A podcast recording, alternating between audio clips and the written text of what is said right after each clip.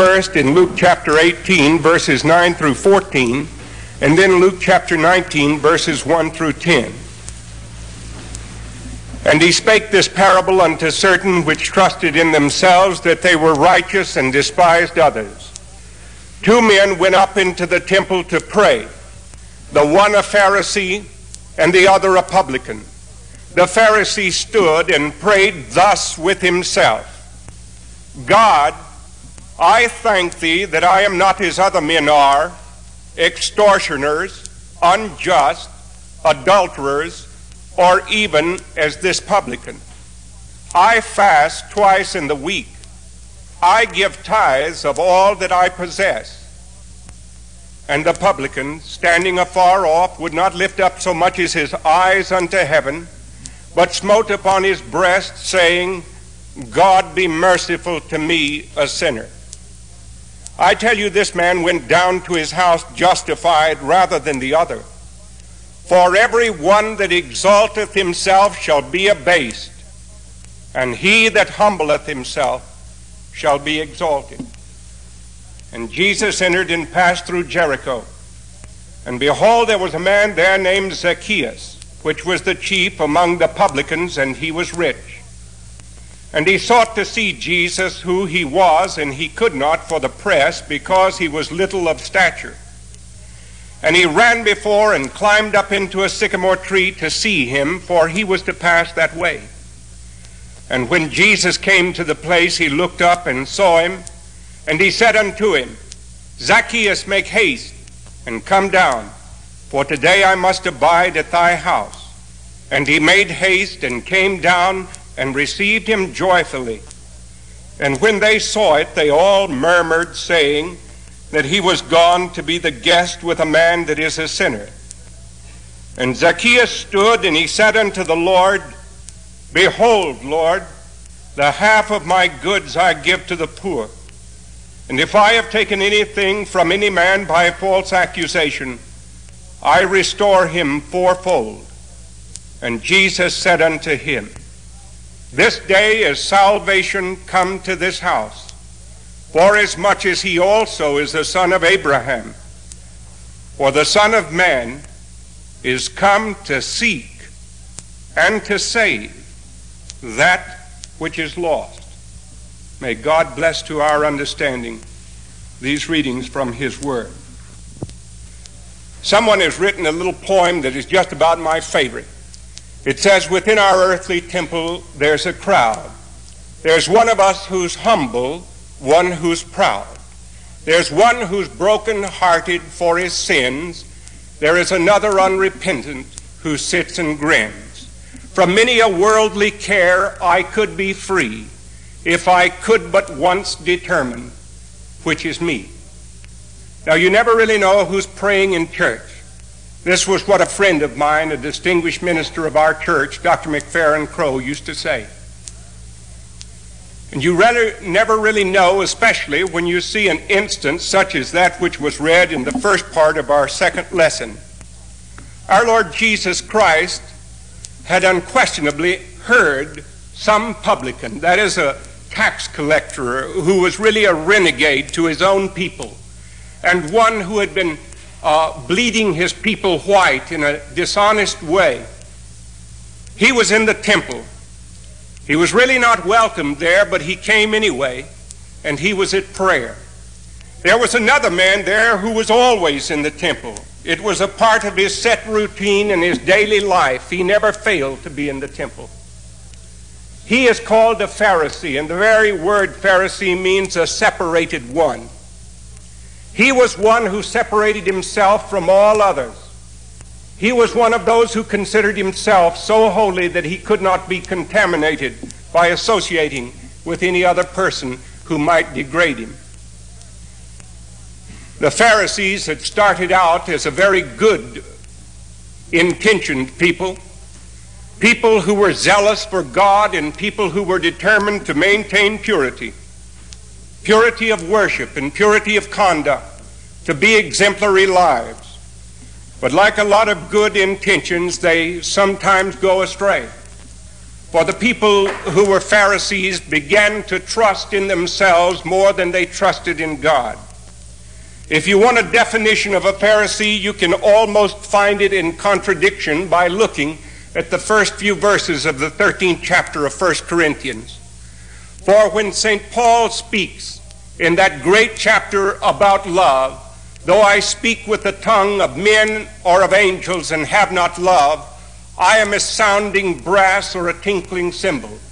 Now, when Paul says that, he is thinking about his old life, for he himself had been a Pharisee. And I expect that Paul himself had known, had known Pharisees, had known his own brethren after the flesh who could speak not with the tongues of a man, but the tongues of an angel. He had known Pharisees who would even go to the extent not only of giving a tenth of all that they possessed, but really giving all their possessions to feed the poor. And though it made his blood curdle, Paul knew those who were so zealous after their faith that they would even give their body to be burned. But while they would do all of these things, while their head was so full of divine light, their head was all the time void of divine love. And that's what Paul wants to warn us against in the Pharisaic attitude. And so when Jesus went into the temple, it's no surprise to him that he there hears a Pharisee praying. The Pharisee prays. And what does he pray? Listen carefully to what he prays. And I often wonder how our prayers would really sound if they issued forth so that all of us in this sanctuary could hear them if we were really praying.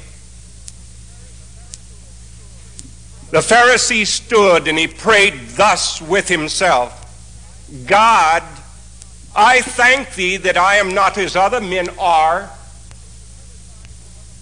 When you criticize another person, it sometimes involves a s- subtle form of flattery to yourself. The person who has to throw dirt on someone else in order to make himself look good is this way. So the Pharisee stands and he prays, I thank thee that I am not as other men are. And then he begins to say what other men are. Extortioners.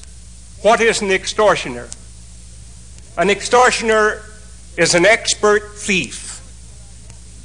An extortioner, I talked to a man this week about one who is uh, now guilty of extortion. He is an expert thief.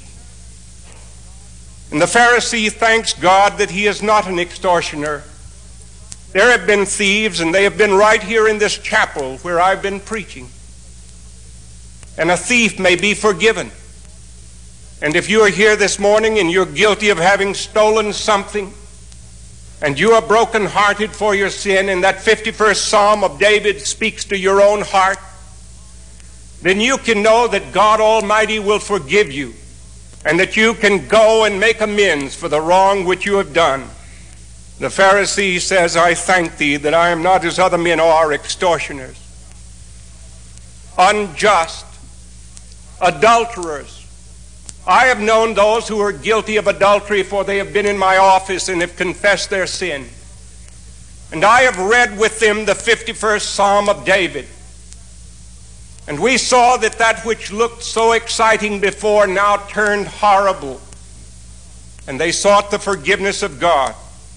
And friend, if you are guilty of that sin, which is really winked upon by the idiot morality that we see pervade through television and motion pictures today. But it's a sin.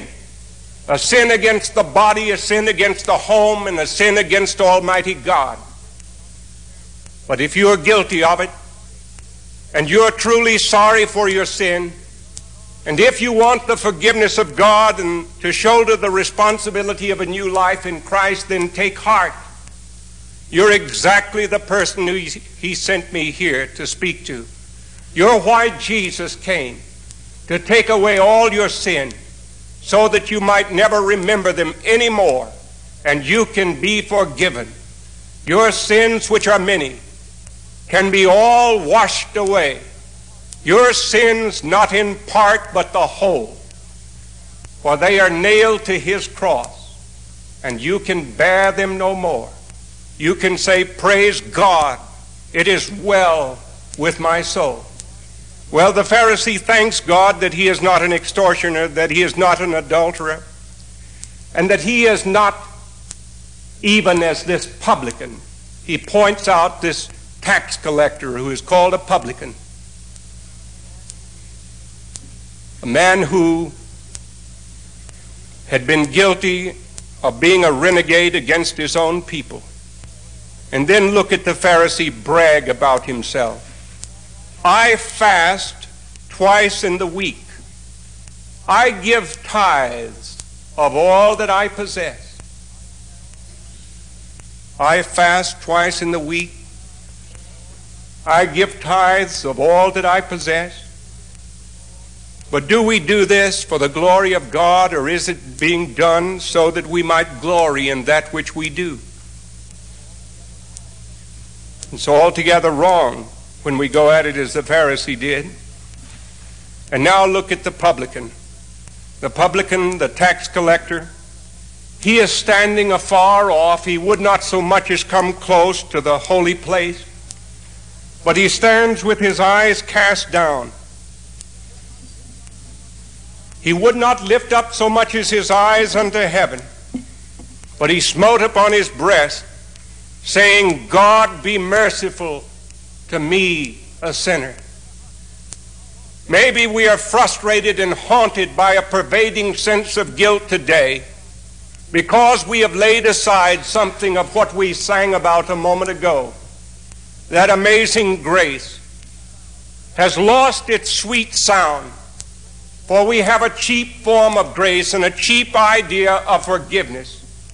But any person who ever looks at the elements in a communion service and who thinks about the broken body and the shed blood of the Son of God, or who thinks, thinks of Jesus having been nailed to a cross for his sins, he knows that that grace, that grace is costly.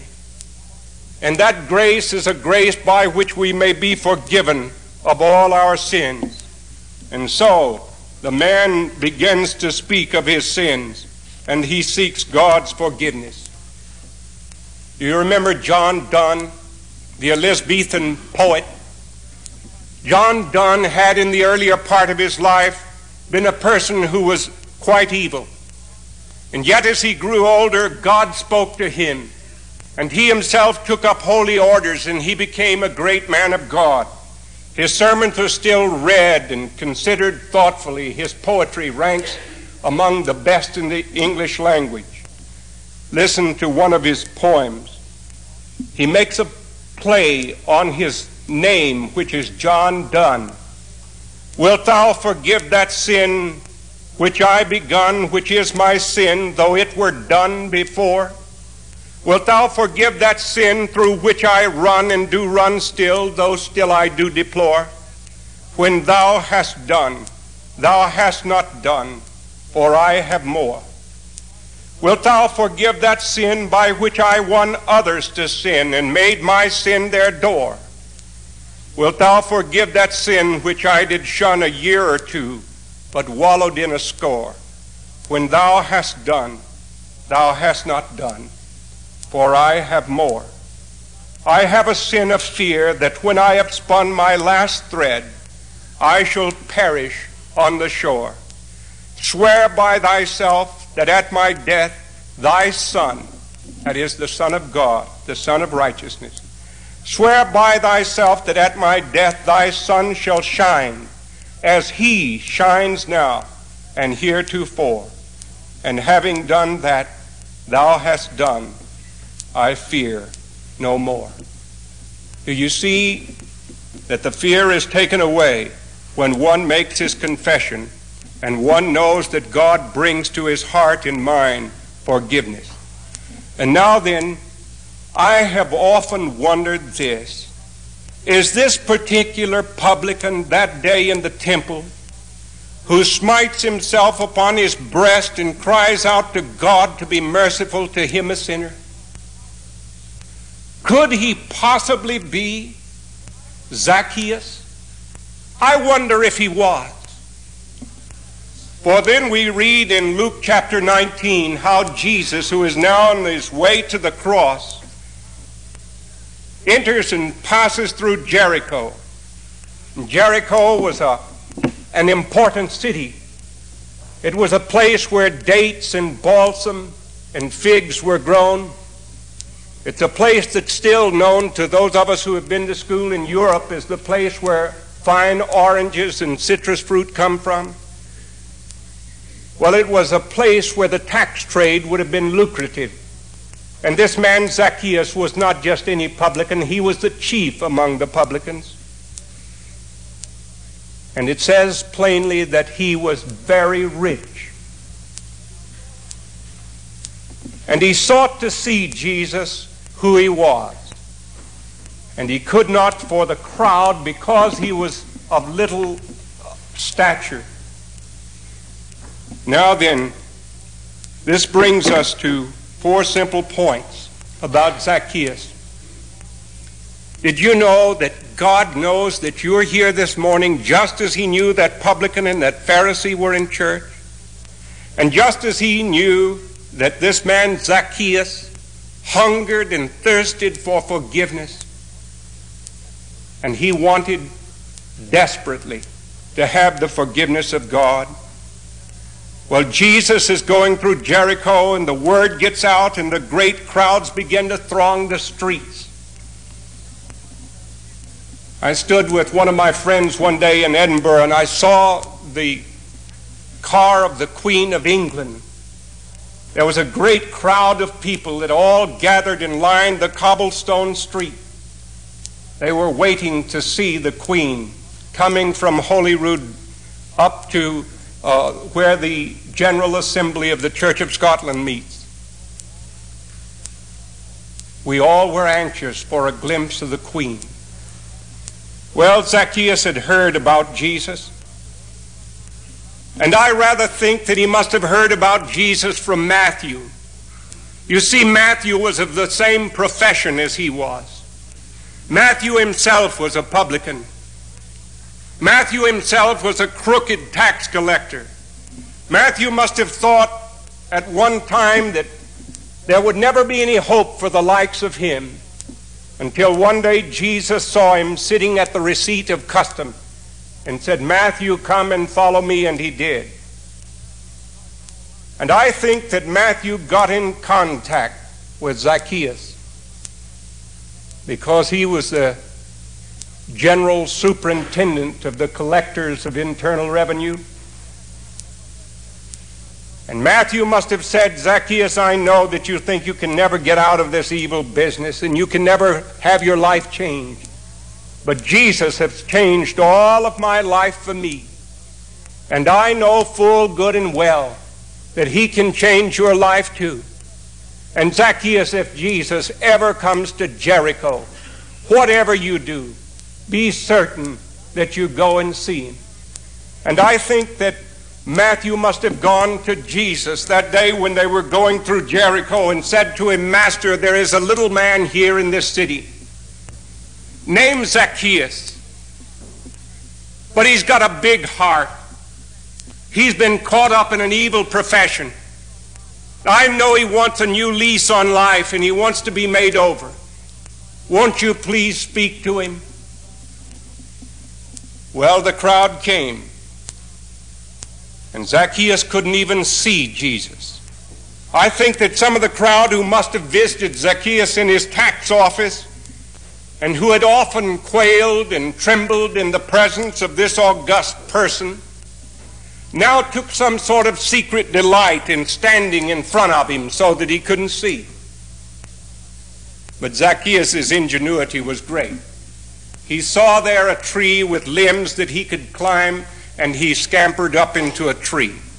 And I've often thought about the ridiculous spectacle of a very rich man in gorgeous apparel climbing up into a tree like some little street urchin people of great dignity and authority and power never like to be seen in an undignified position.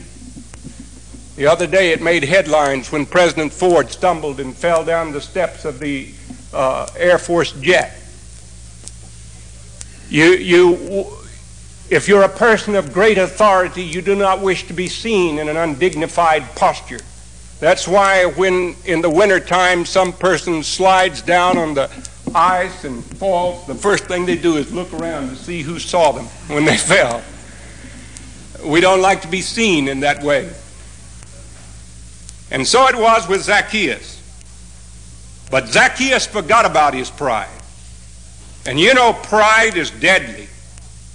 Pride can keep you from God. That's what happened, you see, with that Pharisee. He was all full of pride. Pride in his own conduct. So much so that he didn't get the blessing that day that he was in church. But Zacchaeus forgot all about his pride and his position and his office, and he climbed up into a tree. And if you ever want to really be saved, if you really want to be in a right relationship with God, forget all about your pride and ask God for some of that amazing grace. And ask God for that forgiveness which his son has purchased in his own body on the tree. Zacchaeus climbed up into the tree and he looked down, and here came Jesus. And there was a crowd following, and probably a lot of children yelling and screaming out to the entourage of Jesus. And Zacchaeus looked down, and all of a sudden Jesus looks up, and their eyes meet each other. And the first thing that Zacchaeus says is to himself, He sees me. He sees me. God sees into every heart in this chapel today. God sees into the heart of every person who listens by their radio to this broadcast. God sees. God sees me. I remember as a little boy in Texas, at the very beginning of World War II in 1941, I was a little fellow and I used to walk by the post office in our town. And there was one of those great posters about that wide and about so tall, and it was Uncle Sam in the tall hat and the stars and stripes, and there was a picture of him with his hand like that. And it said, I want you. And I would go and look, and I thought that, that was following me all the way down the street. I would look back, and I thought it was following me, and I thought he sees me. Uncle Sam sees me, he wants me. Well, Zacchaeus looked and he looked into the eyes of Jesus, and his heart rejoiced for Jesus. Jesus spoke to him.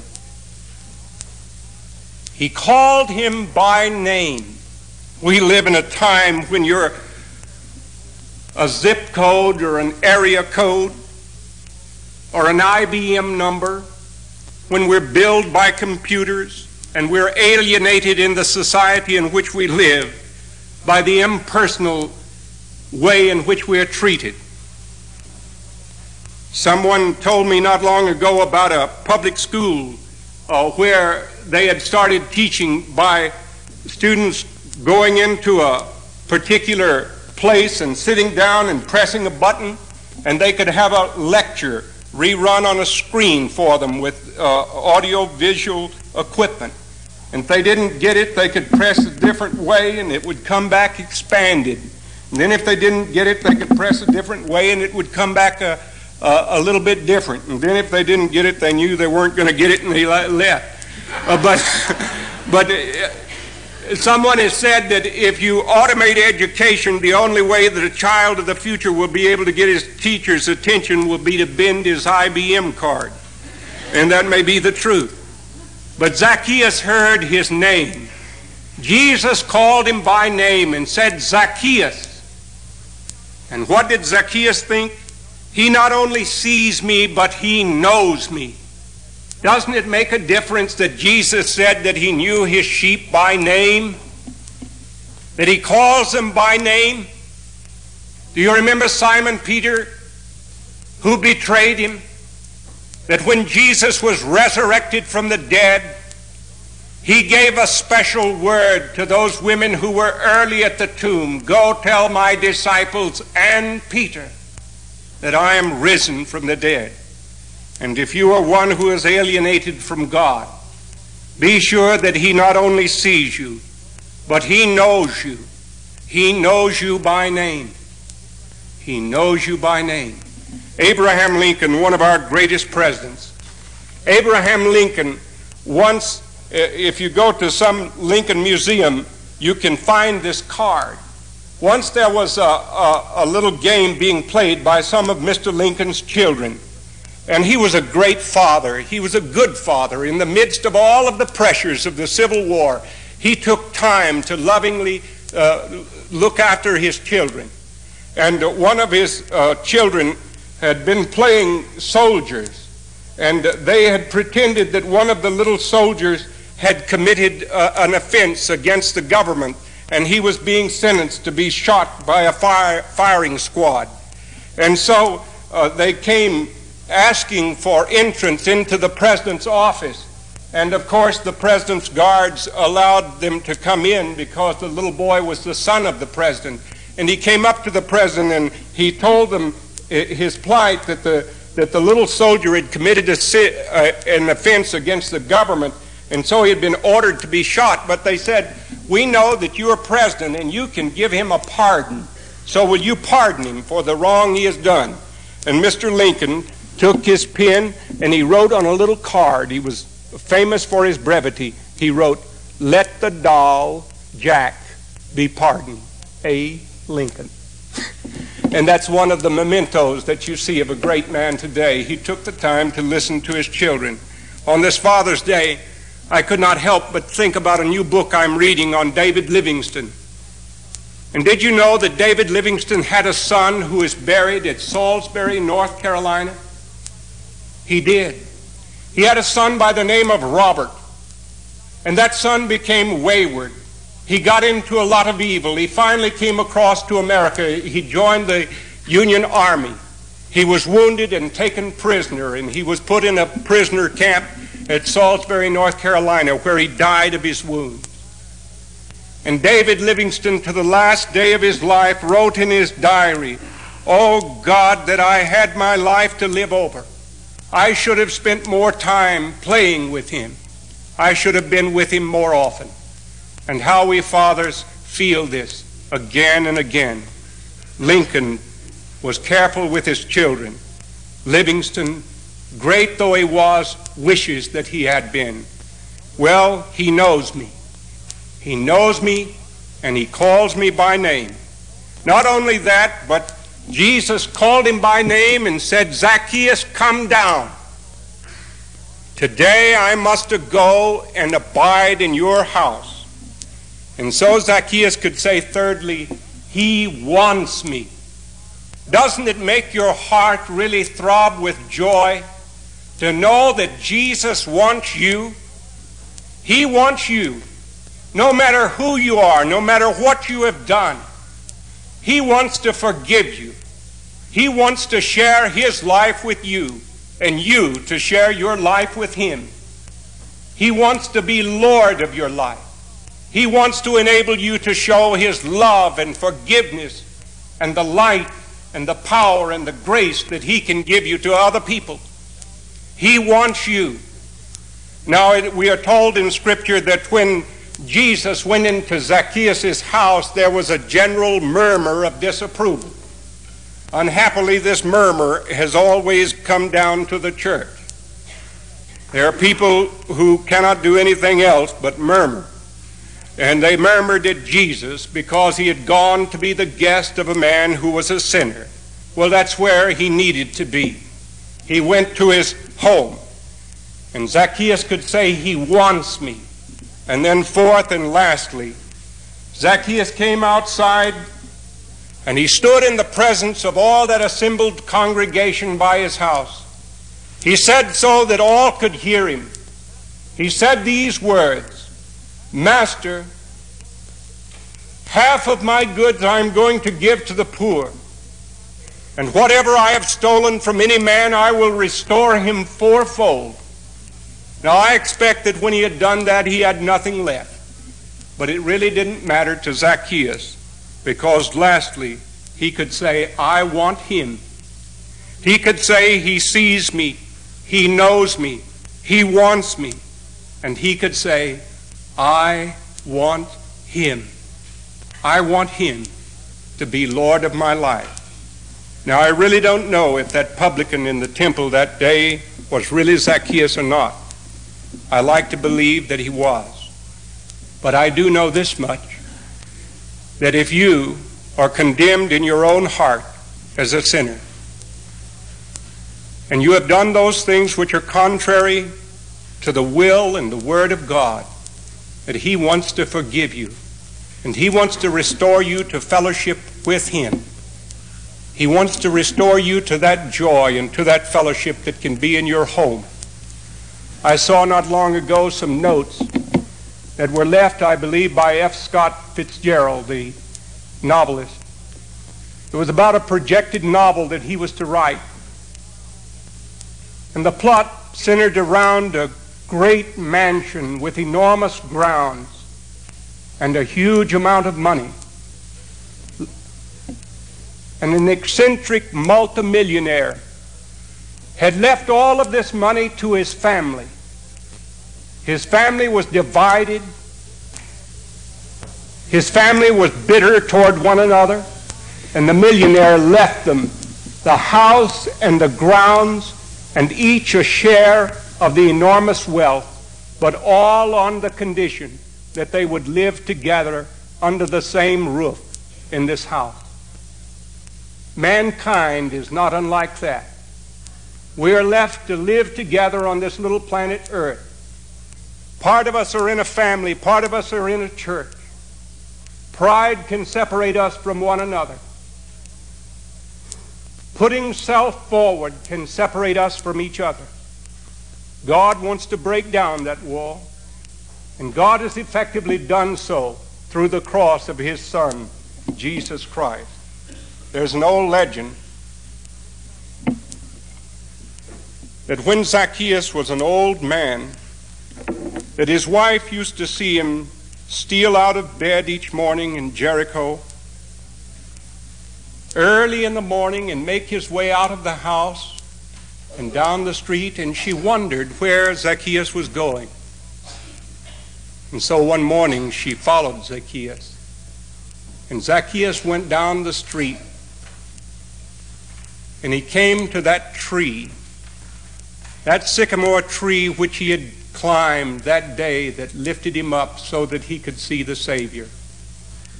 And he took a jar of water and he watered the tree. He laid his head against it and he made a prayer. Now, this is forever what the work of the church is to be to lift men up so that they can see Jesus and to fulfill what Jesus spoke of evangelism, which is to seek, and that's a verb, to seek and to save that which is lost. We are lost when we are not where we ought to be in our relationship with God. But we can be found by putting our trust and our faith in God's Son, Jesus Christ. If you've never made that decision, the very best thing that could come of this service today would be that on this Father's Day you would think of your Father in heaven and write down that June 15, 1975 was the day in which you committed your life to the Lordship of Jesus Christ and you asked Him consciously and knowingly to take over your life and to be your Savior. Let us stand in prayer.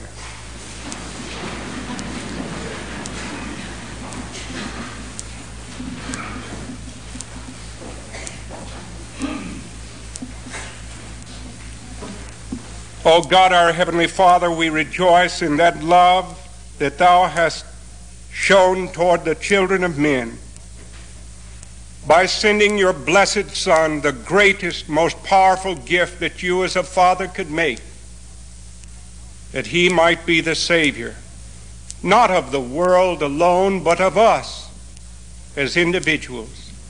Help us to know that you see us and that you know us and that you want us. And create within our heart a desire to want you more than anything in all the world. And for every person who today has opened the door of his or her heart to thee, grant to that person the assurance of, of the truth of your word, that him that cometh unto me I will in no wise cast out, and that that person is received and forgiven by your grace and by your power. And now may the grace of our Lord Jesus Christ and the love of God our Father and the communion and the fellowship of the Holy Spirit, our keeper and our guide, be and abide with you all, now and forevermore.